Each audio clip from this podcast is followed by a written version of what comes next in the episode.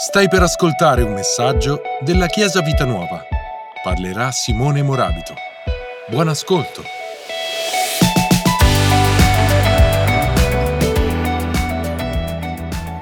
Voglio, voglio ringraziare Dio questa mattina. Uh, so, molti di voi sanno che ho fatto un intervento a inizio anno, mi hanno messo un pacemaker e non so se senza di quello avrei retto la tensione questa mattina di stare qui su questo palco, su questi nuovi locali. Veramente sono grato a Dio e la colgo la, la frase che ha detto Alex, che è una scalata, perché eh, mi rendo conto che da, da quell'intervento che ho fatto potevo anche chiudermi in me stesso, ho visto eh, dei possibili scenari, ma ho scelto di continuare a seguire Dio. Eh, di essere qui questa mattina e di poter eh, portare un messaggio della parola del Signore. E mm, prego che Dio questa mattina possa dare a ciascuno rivelazione della sua parola. Amen, Chiesa?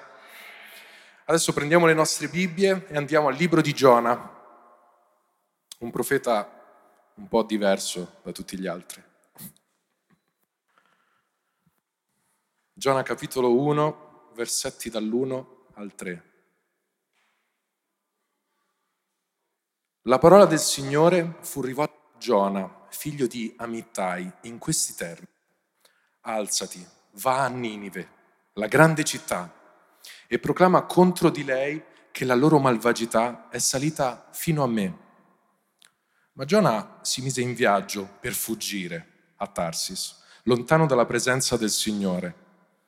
Scese a Iafo, dove trovò una nave diretta a Tarsis e pagato il prezzo del suo viaggio si imbarcò per andare loro a Tarsis, lontano dalla presenza del Signore. Mentre leggevo questi versi mi sono fermato e con molta, molta perplessità mi sono domandato, ma perché Giona fugge? Mi sono chiesto, cos'è che lo ha spaventato? Che cos'è che è successo per andare dalla parte opposta? E questa mattina ci soffermeremo proprio su questo. Quindi il titolo di questa predicazione è Da che parte stai andando? E sempre leggendo questi versi mm, mi è venuto in mente un episodio che, in realtà si ripete con una certa frequenza quando sono in viaggio con, con Jessica. A volte capita che sia lei mano, ad avere in mano il navigatore lei già ride. non, so perché, non so perché questa cosa accade, ma ogni tanto lei ha il mano apre Google Maps ed è lei che mi dà le indicazioni. Ogni volta che succede me lo domando. E indicazioni che lei mi riporta a volte sono un po', un po' fuorvianti, come ad esempio adesso gira a destra, mentre lei in realtà intendeva la sinistra. Quindi ok? Pit stop. Um, quindi lei intendeva la sinistra. E allora io mi ritrovo lì a controsterzare in mezzo magari ad un incrocio, subendo l'ira di, di tutti gli, auto, gli automobilisti che sono attorno. Il livello successivo è stato quello di, di battere con la mano sul vetro quando dovevo girare a destra e quando lei ovviamente si trovava sul lato passeggero ma quando dovevo girare a sinistra, immaginatevi la scena. Quando dovevo andare a destra, io sentivo il suono del vetro che batteva, ma quando dovevo andare a sinistra, lei diceva di qua e batteva l'aria, cioè, come se poi io la stessi guardando, no? Quindi immaginate la situazione. Adesso invece quando lei mi dice la direzione, sei sicura? ma destra destra o, o sinistra sinistra? e io faccio anche, cerco di aiutarla facendo dei movimenti con, con la testa, no? E una cosa simile deve essere successa a Giona. Forse ha capito male le indicazioni, non era sicuro che Dio intendesse proprio Ninive. Adesso lo scopriamo insieme. Giona riceve parola dal Signore per profetizzare su Ninive, la grande città. Una città che si sente al sicuro tra, tra le sue mura. Così, così ossessionata da, da quello che succede fuori, così ossessionata dall'esterno, costruita con bottini di guerre continue per arricchirsi, ma che non si accorge di quello che sta accadendo al suo interno. Non sappiamo nulla riguardo a Giona, a differenza degli altri profeti di cui conosciamo anche la chiamata. Di Giona sappiamo solo che era appunto un profeta, figlio di Amittai e che aveva il compito di profetizzare su un popolo che stava peccando ma che ha scelto di darsi alla fuga. E io mi immagino proprio questa scena. Dio che gli dice, Giona, vai lì. E Giona, ok, e va dalla parte opposta. Perché Giona va dalla parte opposta? Qui c'è qualcosa che non va. Se il navigatore non funziona. Giona era consapevole di aver scelto la direzione opposta. Dunque non aveva interpretato male le indicazioni di Dio. I profeti nella Bibbia hanno rivelazione della verità di Dio riguardo a delle problematiche che stanno avvenendo e il loro compito è proprio quello di annunciarle fedelmente. Efesini 2:20 ci dice che la dimora di Dio è edificata sul fondamento degli apostoli e dei profeti, essendo Gesù Cristo stesso la pietra angolare. Quindi Giona aveva una, una relazione tale con Dio che era in grado di capire chiaramente quello che gli diceva di fare. E questo diventa ancora più evidente nei versi successivi, quando Giona si trova sulla barca in mezzo ad una tempesta. E leggiamo che lui dormiva profondamente, ci dice la parola, sempre consapevole del fatto che Dio gli stesse facendo capire, attraverso anche la creazione, che stava andando nella direzione opposta.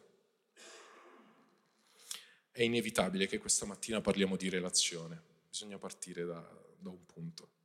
Noi siamo fatti di relazioni, non siamo fatti per, per stare da soli, siamo fatti per stare in comunione, per condividere le nostre esperienze con le persone, con i suoi figli, con Dio. Amen. Senza relazione non c'è una direzione, senza relazione non c'è una guida senza, eh, senza relazione non c'è una rivelazione, senza relazione possiamo dire che non c'è vita. Senza una relazione costante, senza il desiderio di conoscere e di capire chi mi sta davanti, come posso comprendere quello che mi dice? Andiamo, vado ad un estremo. Se una persona mi parla in una lingua che io non conosco, ma io sono interessato a quella persona, che cosa farò? tiro sulle maniche e imparo quella lingua, giusto? Oppure aspettiamo l'amico di turno che, che ci fa da traduttore, no? un po' un Lorenzo della situazione. No? Però che fai poi? Te lo porti sempre appresso? Vieni che c'è una persona che... Lo stesso vale con Dio, siamo interessati a Lui. Amen, Chiesa? Certo, con Dio il discorso un po' cambia perché Lui è così misericordioso da parlarci anche attraverso il creato e ad ogni cosa che ci circonda per farsi capire, pur di farsi capire. Un po' come quando Jessica batte sul vetro, ecco, quando si dice di assomigliare di più a lui, lei lo sta facendo. Abbiamo relazione attraverso la preghiera, attraverso la sua parola. Che differenza può fare sulle nostre azioni avere una conoscenza sicura e convinta di una cosa invece di una conoscenza approssimativa. Ad esempio, immagino per un medico, sapere in base a, a quello che gli serve sapere del paziente che tipo di esame fare. Non so se prendere il sangue in un punto piuttosto che in un altro. Nel caso chiedete a Karin dopo che lei è un po' esperta. O per un elettricista, sapere che in un cavo c'è una tensione pericolosa è, importante saperlo, no Alex? Se vado lì a toccare il cavo, insomma, ti prendi una bella schiccherata in, in gergo tecnico. O non so, mi viene in mente Barsa, per uno che fa rally, quanto è importante sapere interpretare le indicazioni del suo navigatore. Cioè, immagino che ci sia un linguaggio, i tornanti, le curve, ci saranno dei codici, non sono esperto, quindi anche in questo caso andate da Barsa. Però è importante conoscere il linguaggio. Sarà la passione che noi avremo per quella cosa o per quella persona a determinare il valore di quella relazione. Quindi quanto più comprendiamo quello che sentiamo, più saremo consapevoli delle nostre decisioni. Quindi quanto più sentiamo chiaramente la voce di Dio, più saremo consapevoli delle decisioni che prenderemo in Lui. E Giona lo era.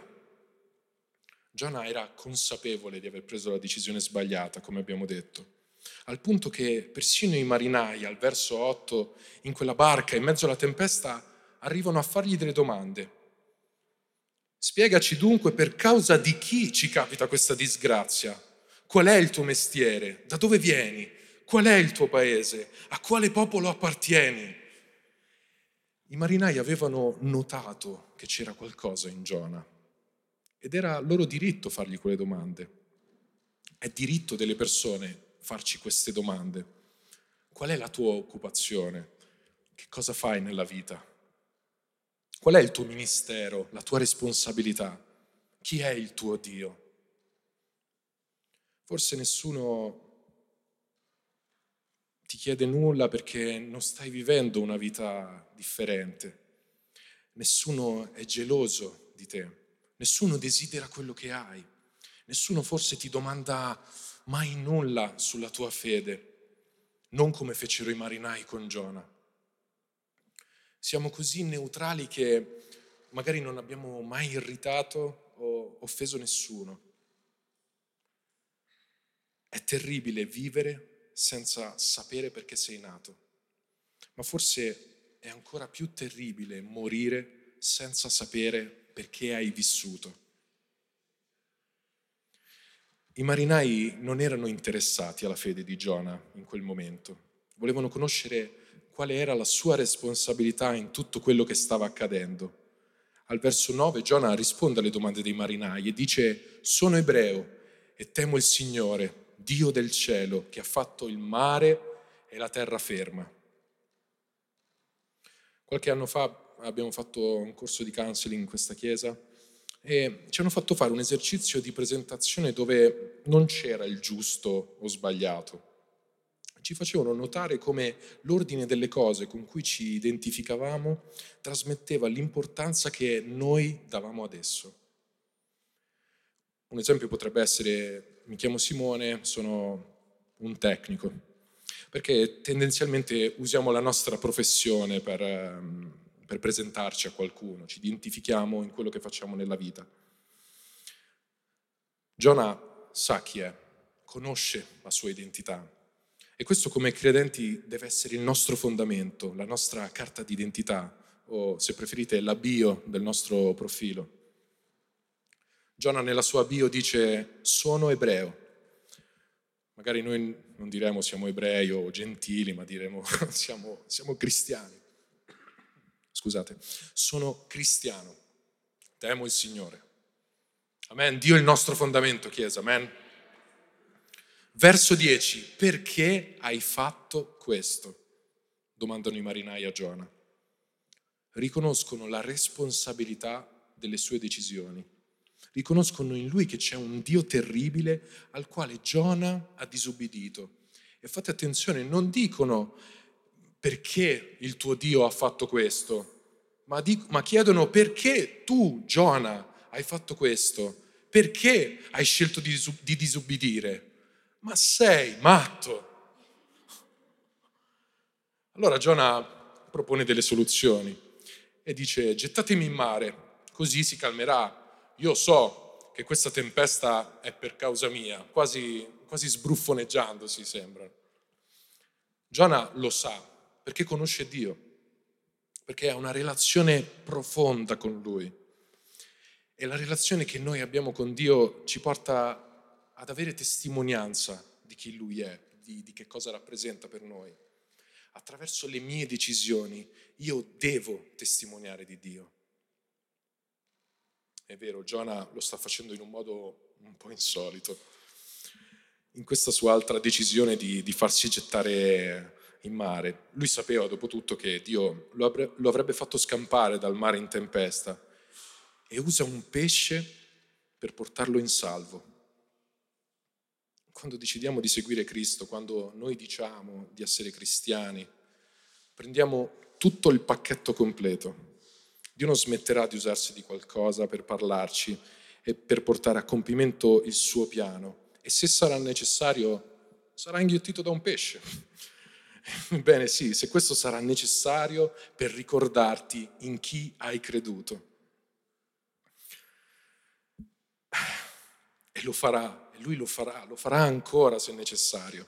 Perché? Perché Dio, Chiesa, Dio ci sta addosso. Dillo alla persona che è a fianco, Dio ti sta addosso. È proprio così, non ce n'è. Quando siamo, stiamo andando nella, nella parte più profonda, siamo nel periodo più profondo, Lui ci prende, ci tira su, lo possiamo testimoniare. Io lo posso testimoniare nella mia vita e so che lo potete fare anche voi.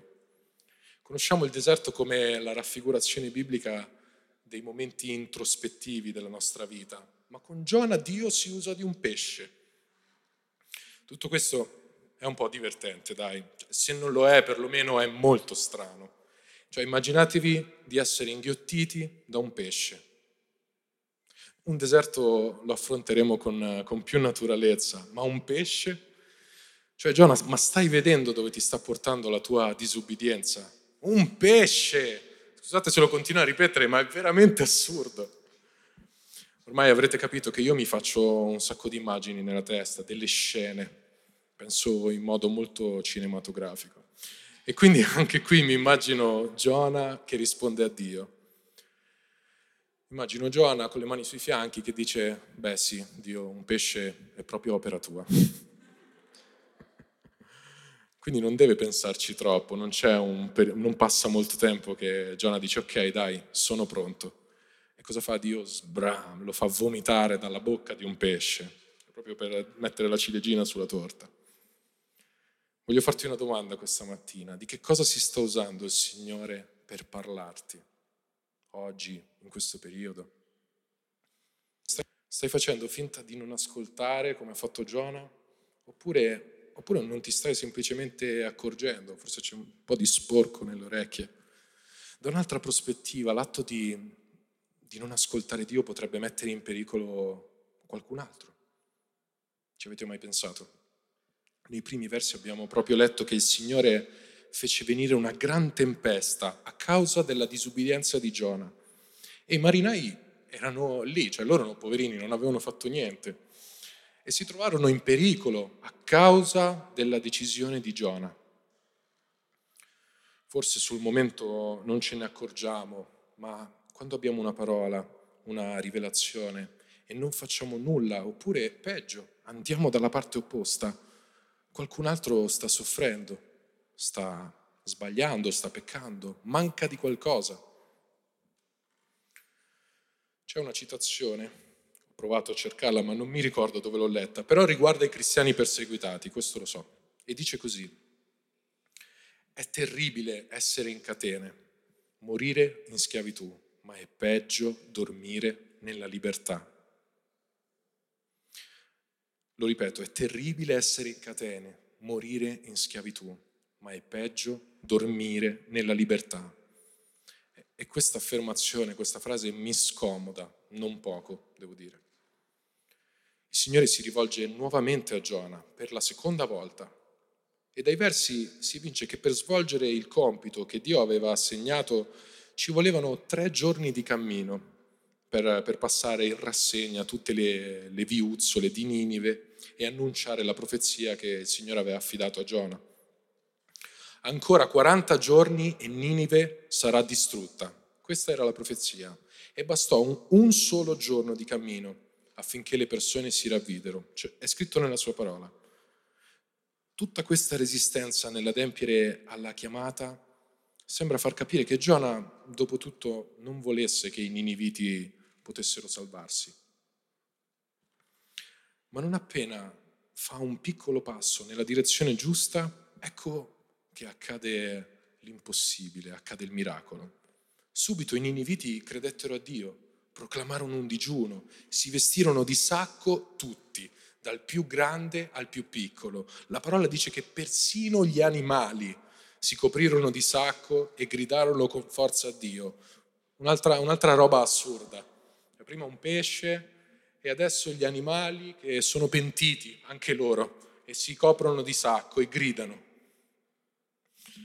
Quando opponiamo resistenza stiamo bloccando la benedizione di Dio.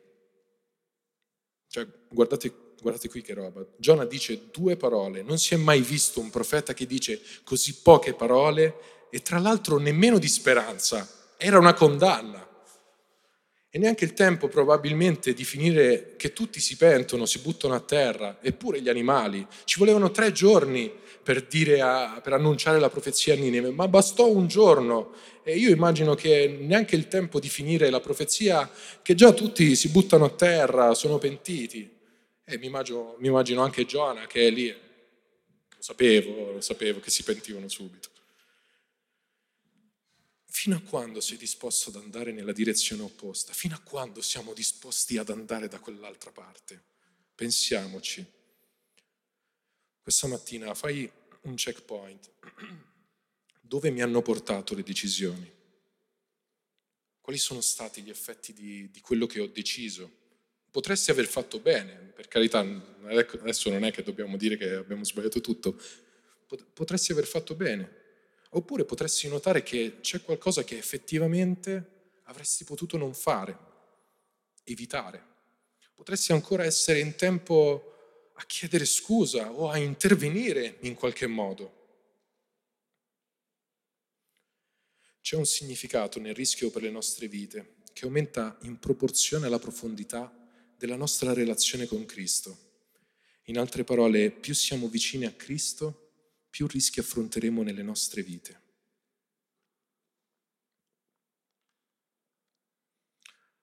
Al convegno di Porte Aperte di, di quest'anno a cui abbiamo partecipato io e Jessica, abbiamo ascoltato la testimonianza di un pastore in zona di guerra, che era sul campo a dare sostegno alle persone che avevano bisogno. E gli anziani della sua chiesa gli dissero che non era sicuro per lui stare in quel posto, e lui rispose con questa frase. Come potrei non essere al sicuro se mi trovo al centro della volontà di Dio? Wow, non c'è luogo più sicuro, Chiesa, che trovarsi al centro della sua volontà. Quante volte prendiamo decisioni in base alla nostra sicurezza, in base a, a quanto ci sentiamo sicuri? Questa, banalmente questa sera vado a cena perché so di avere il denaro per farlo, è una sicurezza. Faccio il pieno di benzina, magari questo non lo facciamo perché visti il periodo fare un pieno di benzina forse non è proprio l'esempio corretto. Compro dei vestiti nuovi perché tanto me lo posso permettere, faccio questa cosa perché o dico quella parola perché ne so abbastanza, sono più esperto. Proviamo a pensarci, quante volte prendiamo delle decisioni in base a quanto ci sentiamo sicuri? Prima di prendere una decisione solitamente facciamo le nostre personali considerazioni del caso, in base a quelle che sono le nostre disponibilità, esperienze e via dicendo. Ma quando si tratta delle cose di Dio, ah, vabbè, ma Dio accetterà quella piccola scorciatoia ah, lì siamo degli ottimi navigatori, pensando di poter evitare certi ostacoli, prendere, prendere delle scorciatoie. Evito di dire quella cosa così non dovrò affrontare quel discorso con quella persona, oppure faccio una cosa in quel modo velocemente, tanto il risultato sarà lo stesso. Si dice occhio non vede, cuore non duole, no? Quindi l'importante è il risultato finale. Voglio dirti una cosa questa mattina. È un privilegio per noi come cristiani, come credenti, fare esattamente ciò che Dio ci chiede di fare, anche se le circostanze non sono sicure. Amen, Chiesa. Alleluia. Le cose che noi facciamo qui sulla terra, i pastori ce lo insegnano, hanno un valore eterno. Ed è questa l'attitudine che noi dobbiamo avere, fare le cose in modo che durino in eterno, senza badare a ciò che accade attorno. Dillo alla persona che è a fianco, è un privilegio, è un privilegio. Dopo l'annuncio di Giona, il Signore vide che i niniviti si pentirono. Così scelse di non punirli più. E Giona ne provò gran dispiacere e ne fu, ne fu pure irritato. Io so che tu sei un Dio misericordioso, pietoso, lento all'ira e di gran bontà, e che ti penti del male minacciato. Il Signore gli risponde, fai bene ad irritarti così. Ci sono paesi, persone che non hanno modo di conoscere, di sapere che, che stanno sbagliando, persone che non conoscono Dio. E Lui questa mattina ti vuole rendere partecipe della sua misericordia, del suo amore. Questa mattina ti vuole ricordare che Lui vuole avere una relazione con te, ti vuole istruire, indirizzare, inviare, equipaggiare, dare una nuova prospettiva o semplicemente dirti che la destra che intende Lui è veramente la destra. Hai capito bene? Dio ci ha dato un mandato, un compito, abbiamo un proposito su questa terra. Noi siamo figli del Re Altissimo, noi siamo chiamati Chiesa, amen. E per adempiere a questo mandato dobbiamo avere relazione costante con Lui, dobbiamo piegare le nostre ginocchia e considerare i messaggi che Lui ci invia attraverso la sua creazione, attraverso la creazione, la parola e ad ogni altra cosa creata da Lui. Tu sei chiamato. Tu sei chiamato. Io sono chiamato. Settimana scorsa abbiamo avuto i battesimi, intanto voglio invitare il gruppo Lode a venire avanti. E, ehm, i, ragazzi hanno deciso, i ragazzi, dico ragazzi per comprendere tutto perché siete ragazzi, hanno deciso di seguirlo. Ebbene il segreto è cominciare a farlo senza pensare a quello che accade attorno, a, a che cosa faremo. E lui ci mostrerà quello che noi dobbiamo fare, nella nostra libertà di poter essere cristiani, di poter parlare di lui liberamente. Siamo soggetti a tutti i messaggi che la società ci lancia, le persone che ci circondano, ed è molto facile essere influenzati. Ma il segreto è fermarsi liberare, liberare la mente dalla frenesia e ascoltare la voce di Dio che ti dice va a Ninive e predica, va a Ninive e predica, vai, fai quella cosa, alziamoci in piedi intanto, Chiesa.